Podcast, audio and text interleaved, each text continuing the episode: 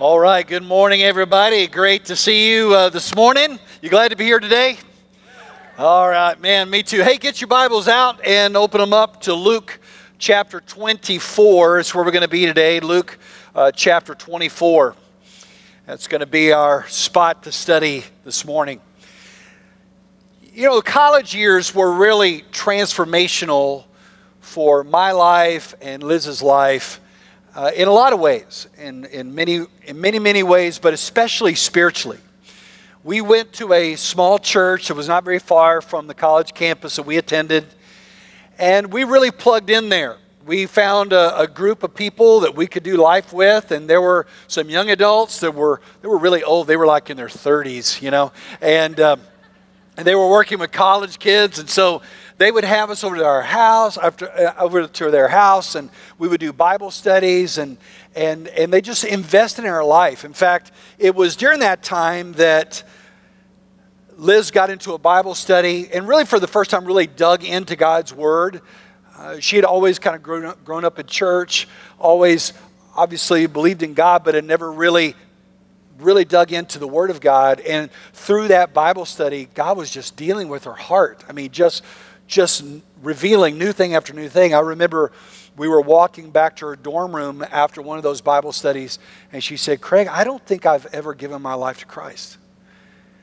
And I said, uh, Why do you think that? And she shared with me what she was studying out of the Word. She said, I just feel like I need to, I need to give my life to Jesus. And, and I said, All right, well, let's do that. And so I got to lead her to Christ on right in front of her dorm room there uh, on the tech campus. It was just transformational. Uh, that same group of people, they started investing in me and they said, okay, Craig, we're going to teach you how to lead a Bible study. I'm like, man, I have never led a Bible study. I don't know what I'm supposed to do. And so they gave me, here, here's, a, here's a concordance and I taught me how to use it to look up verses and cross references. Never heard of that before. And how to do a Greek word study and all that. I learned all this stuff with these little tools they gave me and they said, you're up next week. And so I be scared and I led a Bible study and then they would kind of critique it and help me. I mean, this was transformational for us. Out of that church, there was a call to ministry and God just moved in such a great way. And I'm so thankful for that church. Uh, that church didn't have anything really attractive about it, okay? They didn't have a great band, all right? There was like no great band. The, the, the preaching was average at best. Uh, the facilities was subpar. I mean, there was nothing attractive about it. All we had were a group of people that loved Jesus, an open Bible, and the Holy Spirit to move in our hearts. And that's all we needed. That's all we needed. And, I really have come to the point of realizing that Jesus moves in our hearts when we gather together in community around God's Word. That's where transformation happens. And that's what I want to talk about today. Why being in a group around the Word of God is where God intersects our life, where the Holy Spirit begins to move in our life. Why Jesus shows up in those moments. Uh, it, it's important because, listen, we're living in a culture now that, that the, the attention to God's Word is waning, it's drifting. Okay, I saw a survey recently that kind of got my attention. I'll just go and put it up here on the screen. From 1991 to 2009, 46 adult percent, percent of adults read the Bible once a week or more. So that's a lot of adults reading the Bible at least once a week. Today, one third of Americans read the Bible weekly, but it's weighted more toward the older group. Elders, 49% still read it weekly, millennials, only 24%. So you're seeing the successive generations reading the Bible less and less and less. You say, well, Craig, why does that matter? Well, for obvious reasons, the more you read God's word, then the more you know truth, the more you know who God is. But also, researchers have discovered that the greater exposure you have to the Word of God, the greater your spiritual growth. And, the less exposure you have to the Word of God, the less people tend to grow spiritually. And so, if you want to grow, if you want to become the person God created you to be, a big part of that is knowing and studying God's Word. And you say, well, okay, well, I, I may give you that one, but I can study the Bible on my own. I mean, I got this Bible app on my phone, and, and I, can, I can listen to podcasts and sermons on my tablet. I don't need anybody around me. And that's true. You can do that on your own. But Jesus knew that when you gathered around with a group of people, that there was something dynamic that happened, that happens in that space. In fact, in Luke 24, what we're going to find is Jesus coming alongside a group of unsuspecting believers and opening up the scripture to them and how it changed them. And that's what God wants to do in your life and in my life too. So let's dive into it.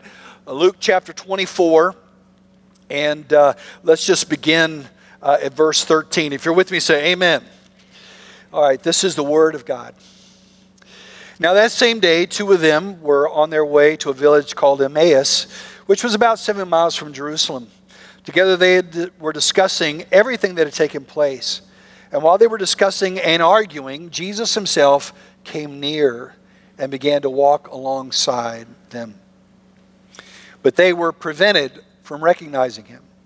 Then he asked them, What is this dispute that you're having with each other as you were walking? And they stopped walking and looked discouraged. One of them, named Cleopas, answered him, Are you the only visitor in Jerusalem who doesn't know the things that have happened here in these days? What things? He asked them.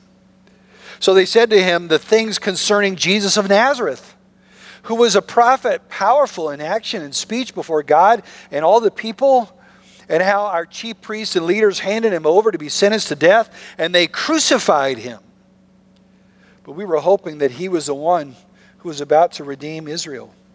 Besides all this, it's the third day since these things happened. Moreover, some women from our group astounded us. They arrived early at the tomb, and when they didn't find his body, they came and reported that they had seen a vision of angels who said he was alive. And some of those who were with us went to the tomb and found it just as the women had said, but they didn't see him. And he said to them, How foolish and slow are you to believe all the prophets have spoken? Wasn't it necessary for the Messiah to suffer these things and enter into his glory? Then, beginning with Moses and all the prophets, he interpreted for them the things concerning himself in all the scriptures. I mean, you get this. These two guys, they're walking to Emmaus. It's on Easter Sunday morning or I guess Easter Sunday afternoon now. And they're walking and they're talking about this whole thing about Jesus and how he was crucified, and now they can't find his body. And Jesus just comes alongside them. They don't recognize him. And he's like, What's going on? Is there, you're the only guy that doesn't know this? And so they start telling him all these things. And I love how Jesus responds in verse 27. He goes, uh, Why are you so slow to understand what the Bible's been telling you all along? And it says he opened up the scripture, and beginning with Moses, any reference to Moses is always the Old Testament Torah, right? The first five books of the, of the Old Testament. And beginning with the Torah, the first five books of the Old Testament, and all the prophets, Jesus just unfolded every single one that told them about him. Wouldn't you love to have been in that Bible study, huh? Well, that's pretty amazing. And it was this Bible study, you're going to see later, that transformed their lives. Listen, I believe that when we gather around an open Bible as believers, Jesus shows up. And Jesus opens our eyes to see who he is. You know, Jesus was passionate about the scriptures. Many times you don't, we don't think about this, but Jesus had a deep love for the scriptures. A lot of people think that just because Jesus was the Son of God, that he kind of was downloaded all the Bible knowledge, you know, beep, in, in infancy, you know, when he was right there in the, in, in the crib right? And he just knew it all. No, no, no. He actually had to learn it just like you do, just like I do. Every Jewish boy would be trained in the synagogue. He'd be trained in the Torah, the first five books of the Old Testament. He had to memorize the great majority of that. At his 12th year, he would have to answer and be questioned by the Pharisees. We actually see that happening with Jesus in Luke chapter 2 when he and his family went up to Jerusalem and they found him in the, in the temple being questioned by the religious leaders. Jesus had a love for the scriptures. He gave himself to studying the scriptures. In fact, what we find throughout his ministry is that he quoted the scriptures over 80 times in 70 different passages.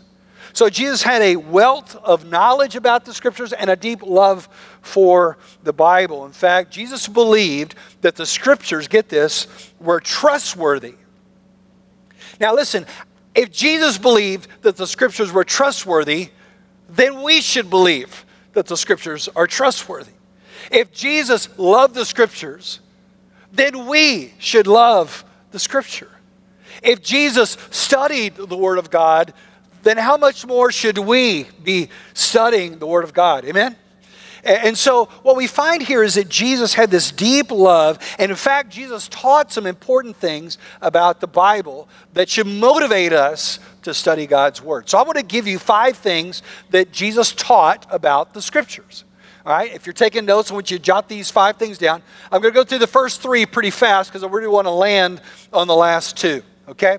So, five things that Jesus taught us about the scriptures. By the way, I'm going to give you a lot of scripture references today. So, if you like, oh, I missed that one, it's all in the notes. If you go to the app and then to sermon notes, all that is there uh, for you. Okay, five things Jesus taught us about the scripture. Number one, Jesus taught us that the scriptures are divinely inspired. That the scriptures are divinely inspired, that the word of God are literally the words of God. In Matthew chapter 4, verse 4, we're reading Jesus is being tempted in the wilderness. And in his temptation, he turns to Satan and he says this Man shall not live by bread alone, but by every word that comes from the mouth of God. He's referencing scripture here. That the scriptures come from the very mouth of God. Now, this idea that the scriptures are the words of God was uh, spoken by Christ, but then reinstated again in 2 Timothy 3.16, where the Apostle Paul says all Scripture is inspired by God. Literally means the breath of God, the words of God. That the Scriptures have God as its source and God as its origin. In fact, Jesus went on to say this in Matthew 5. He said, Don't think that I've come to abolish the law or the prophets. I did not come to abolish, but to fulfill. For truly I tell you, until heaven and earth pass away, not the smallest letter or one stroke of a letter will pass away from the law until all things are accomplished. Isn't that beautiful? He said that there's something eternal about the Word of God, that not one thing in this book is going to pass away until all of it has been completed, till there's a new heaven and a new earth, and we're with God completely and eternally. That, until that time, this scripture will remain. So he understood, he, Jesus had this high view of the scripture. You know, we have today this low view of the scripture. Well, that's probably not what he meant. That's not probably what he said. And through all kinds of reasoning, we can scrap this and we can take this out and we can question that and we can question this. Jesus never did that. Not once. Jesus had a high view of scripture that believed it was from God and it would it had an eternal impact and would last until all things were accomplished. Second thing we learn about this Jesus taught that the scriptures were historically accurate. That the scriptures were historically accurate. In fact, he referred to several uh, people, several groups of people and places, and referred to them as historical figures. For example, Jesus referred to Adam and Eve in Matthew 19. He referred to Jonah and the sea creature in Matthew 12. He referred to Noah and the flood in Matthew 24. And that's not all. He referred to Abraham, Isaac, and Jacob in Matthew 8, Sodom and Gomorrah in Matthew 10, the prophet Daniel in Matthew 24, the prophet Zechariah in Luke chapter 11, to Moses in John chapter 3. And every single one of these people, he mentioned them not as if they were allegory or mythology, but he mentioned them as actual historical people and places. So now listen, if Jesus believed that these were actual people, then so should we. Well, part of my great confidence in the Old Testament, the preservation of the Old Testament, is not in archaeology, even though that gives me great confidence. It's not in uh, uh, the way the scriptures have been transferred, which gives me great confidence. But my greatest confidence is that Jesus understood that. And Jesus believed that. And if he believed they were historically accurate, then you and I should believe the same. The third thing we learn that Jesus taught is that Jesus taught that the scriptures were prophetically true. They're prophetically true. In other words, that the scripture is unique in that it foretells the future. And then it's it comes through with with the fulfillment of that scripture. You look and multiple times in the Old Testament, a prophet would say X is going to happen, and then sure enough, X would happen. And this happened over and over and over, especially when it comes to the Messiah. That Jesus understood that the prophecies of Daniel, the prophecies of Isaiah that were pointing to the Messiah were eventually going to be fulfilled through him. When he was arrested in the Garden of Gethsemane, Jesus told the crowd with clubs and, and torches and swords, He said, All this has happened so that the writings of the prophet would be fulfilled. He was fulfilling every prophecy. After his death and resurrection, he appears to his disciples in a closed upper room, and they're in shock. And Jesus said to them, these are the words that I spoke to you while I was still with you that everything written about me in the law of Moses and the prophets and the Psalms must be fulfilled. In other words, he said, all these things that have been prophesied all these years, all are going to be fulfilled in me. I love what he said in John chapter 10. He said, the scriptures cannot be broken. The scriptures cannot be broken. So Jesus understood that these scriptures are important this high view of the Bible. It's divinely inspired, it's historically accurate, it, it is prophetically true in every single way. Let me give you number four. Jesus taught that the scriptures were singularly focused. Singularly focused. In other words, that all the scriptures have one primary theme and one primary message. And you say, well, what is that? It is the glory of God in saving sinners through Christ. That, that's, the, that's the whole message of the Bible. The glory of God in saving sinners through Christ. That's the theme that runs all the way through the Bible. You know, a lot of people think, well, the, the Bible is just kind of these old, ancient, dusty documents. They're all kind of ragtag documents that were thrown together. And part of that is true. The Bible is actually a library of 66 books. You already know that. Some of you may not. It's actually wasn't written by some guy that went out in the woods and decided to write the Bible. All right? In fact, uh, this scripture was put together by 40 different authors over a span of 1,500 years in three different languages on, on three different continents. And yet, how do you explain that in all that diversity and over all that time and all those various cultures, that there is one single thread that runs all the way through the scripture, and that is the glory of God and the prophetic coming of Christ to save sinners? That is the single message of the Bible. And that's really what Jesus pointed to back in our story. Look at verse uh, 27 in Luke 24. It says, He, beginning with Moses and all the prophets, he interpreted for them the things concerning himself in all the scriptures. Jesus said, All this was written down about me. It was all pointing to me. On another occasion, Jesus told the religious leaders, I love this, in John chapter 5, he said, You pore over the scriptures because you think that you have eternal life in them, and yet they testify about me. In other words, you're, you think you can be saved because you know all this, but you're missing the point that all this is about me. It all points to me. From beginning to end, it's all about me.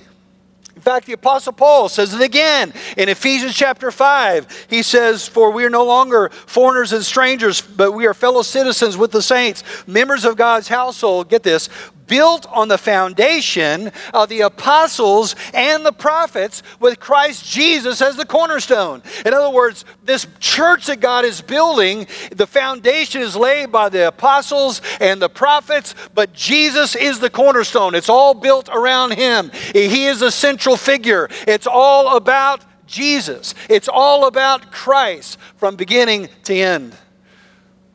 Listen, this is a powerful, powerful uh, truth that every book of the Bible points to Jesus.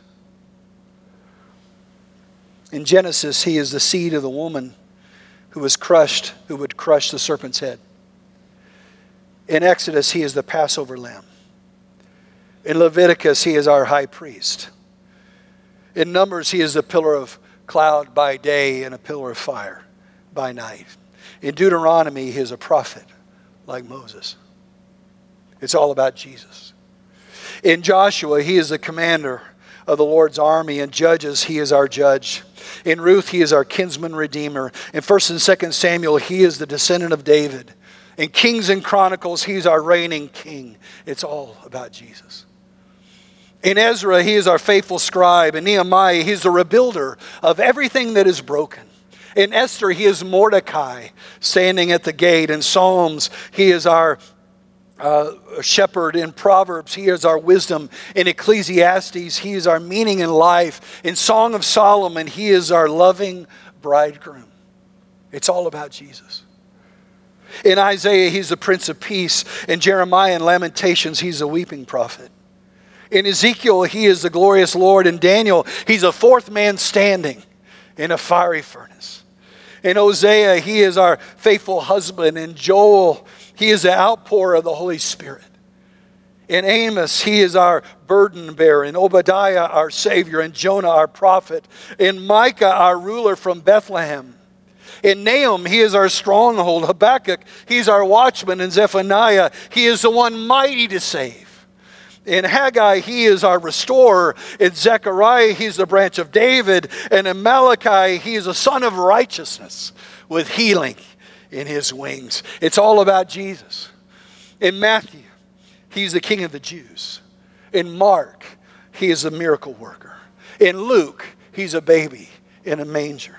In John, he is the living word. In Acts, he is the ascended Lord.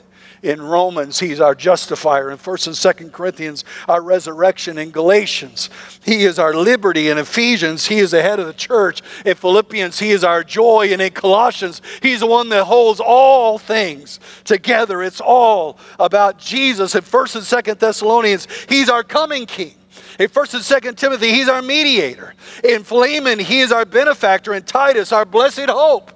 In Hebrews, he is our perfection. In James, he is the power behind our faith. In 1st and 2nd Peter, he is our chief shepherd. In 1st and 2nd and 3rd John, he is a truth and everlasting life. In Jude, he is the foundation of our faith. In Revelation, he is a king of kings and he is the Lord of lords. It is all about Jesus from beginning to end. It is all about him. Listen, when you take this book and you open it up, you're reading about Christ. You're loving Christ. You're worshiping Christ. The reason why every Sunday I get up and say, Get your Bible out and open it up is because it's all about Jesus. The reason why we beg you to get into a group is and study it because it's all about Jesus. But let me give you one more reason why we should study what Jesus taught about the Scripture. Jesus taught that the Scriptures are completely life changing. They're completely life changing. I want you to look at verse 28 of our story. Look at verse 28. They came near the village where they were going, and he gave the impression that he was going further. But they urged him, Stay with us, because it's almost evening, and now the day is almost over. So he went in to stay with them. And it was as he reclined at the table with them that he took the bread, blessed it, and broke it, and gave it to them. Then their eyes were opened, and they recognized him, but he disappeared from their sight. And they said to each other, Weren't our hearts burning within us? While he was talking to us on the road and explaining the scriptures to us. Didn't our hearts burn? When he explained the scriptures, our hearts burned within us. Listen, our hearts still burn today, don't they? Our hearts still burn. Our hearts burn when we open up the pages of this book and we read of a God who created the world and created us in his image that loved us with an everlasting love. Our hearts burn when we read of our sinfulness, that for all have sinned and fallen short of the glory of God. Our hearts burn within us when we hear that the wages of sin is death, but the gift of God is eternal life through Jesus Christ. Our hearts burn within us. Our hearts burn when we hear and we read Jesus saying that I am the way, the truth, and the life, and no one comes to the Father except through me. Our hearts burn when we read in John 5 that Jesus said, Those that the Father will give me will, will come to me, and I will never cast them out. And I can remember as a young boy singing a church service just like this one when the pastor was preaching the gospel, and my heart burned. My heart burned within me because I needed to know Jesus. That night that I was walking Liz back to her dorm room after that Bible study, her heart was burning. And she said, I need to know Christ. And maybe today your heart is burning. Maybe for the first time, you realize that, oh, you know a lot about God, but you've never given your life to Him. That you know a lot of things about Him, but you do not know Him. And right now your heart is burning, and that is the Holy Spirit convicting you, saying, now is the time to come to Christ. Our hearts burn when we hear the gospel. Our hearts burn when we grow. I don't know how many times that I've studied God's word, and man, I just have to push away from the table because my heart is burning. Right? Sometimes it burns out of conviction, right?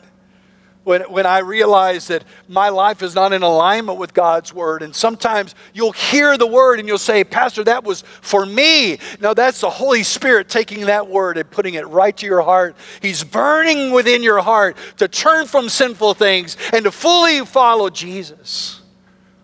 Your heart burns within you. That's why Jesus said in, in John 17, he prayed in John 17, Father, sanctify them by your truth. Your word is truth. Set them apart with your word. God set them apart with the sword of your word. This sword is living and active, is sharper than a double edged sword. It penetrates into your heart. It divides between soul and marrow, joints and spirit. It exposes the heart of, our, of mankind.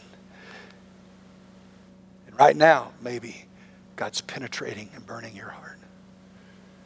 But listen, our hearts also burn when we gather with other believers and we open up the Word of God. It says when they were together, they said, Our eyes were open. They said, Didn't our heart burn as he taught the scriptures to us? It wasn't just individuals, there was something about this group of people gathered around the truth of God's word that Jesus showed up. And I believe that same thing happens today. That Jesus moves in our hearts when we, together in community, gather around an open Bible and we say, God, burn our hearts. Burn our hearts. Let me ask you something. Is God moving in your heart today? If it is, He's speaking to you. Maybe you need to be in a group. It's been a long time since you've been in a Bible study and actually studied the Word of God. Maybe you need to change some things in your life that even now the Spirit of God's convict you. Maybe you need to give your life to Christ. I want to give you an opportunity to do that right now. I want you to bow your heads with me for just a moment. Nobody moving around.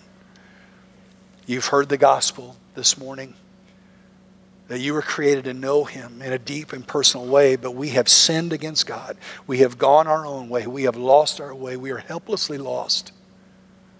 And when Jesus sees you, he sees you and he loves you. He sees you as you are. He sees you as hurting and broken, as wayward and far from him. And he came for you, he died for you that you could be right with him. The Bible says he went to a cross and paid for your sin fully and completely that day at Calvary. He was buried on the third day. He rose again, and he offers new life and new hope and new beginnings to anyone who will come to Him. And maybe this day is your day to say yes to Jesus. Say, Lord, my heart's burning within me. I cannot leave this place until I know you. Then, with your heads bowed, if that's you, I'm going to lead you in a simple prayer of faith right where you're seated. If that's you, then I want you to just lift up your hand and say, Pastor, pray for me. I need Jesus in my life. Just lift up your hand where I can see it. Pastor, pray for me. I need Christ. All right. Thank you. Thank you. Pastor, all right. Thank you. Lift it up where I can see it. Pastor, pray for me. I need Jesus. Thank you. Thank you. All right. Thank you. I see you. Anybody else? Lift up your hand right now. Your heart's burning within you. Lift up your, lift up your hand. I, today I need Christ. I'm gonna, I need to make this right with God. I need to be made new. I need Jesus. Pastor, help me. Pray for me. Lift up your hand right now. Anybody else? Several hands. Anybody else? We're waiting on you. Right, you put your hands down now. Just right where you're seated, just pray this simple prayer with me. Dear Father, I know that I've sinned against you. And I've gone my own way. But I believe that Jesus died for me. I believe he rose again for the dead. And I believe he's the only one that can save me. So I'm asking you now, please forgive me. Please come into my life. Make me a new person. I turn from my old way of life and I choose to follow you, Jesus. Thank you for loving me. Thank you for opening my eyes to your truth. Thank you for your grace in my life. Father, I thank you for your word today. Lord, our hearts burn within us. Thank you for the high view of Scripture that Jesus had. And Lord, I pray that we would be like Jesus and hold your word precious.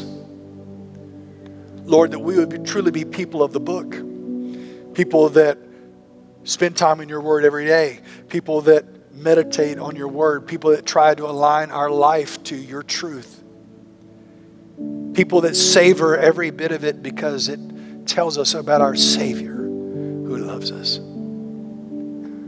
Oh Lord, use us this week. Oh Lord, draw us close to you this week. Lord, make us mirror that brightly reflect your glory as we go back to our work, as we go back to our routine. Lord Jesus, be the center of our life around which everything revolves pray this in Jesus' name. And all God's people said, Amen.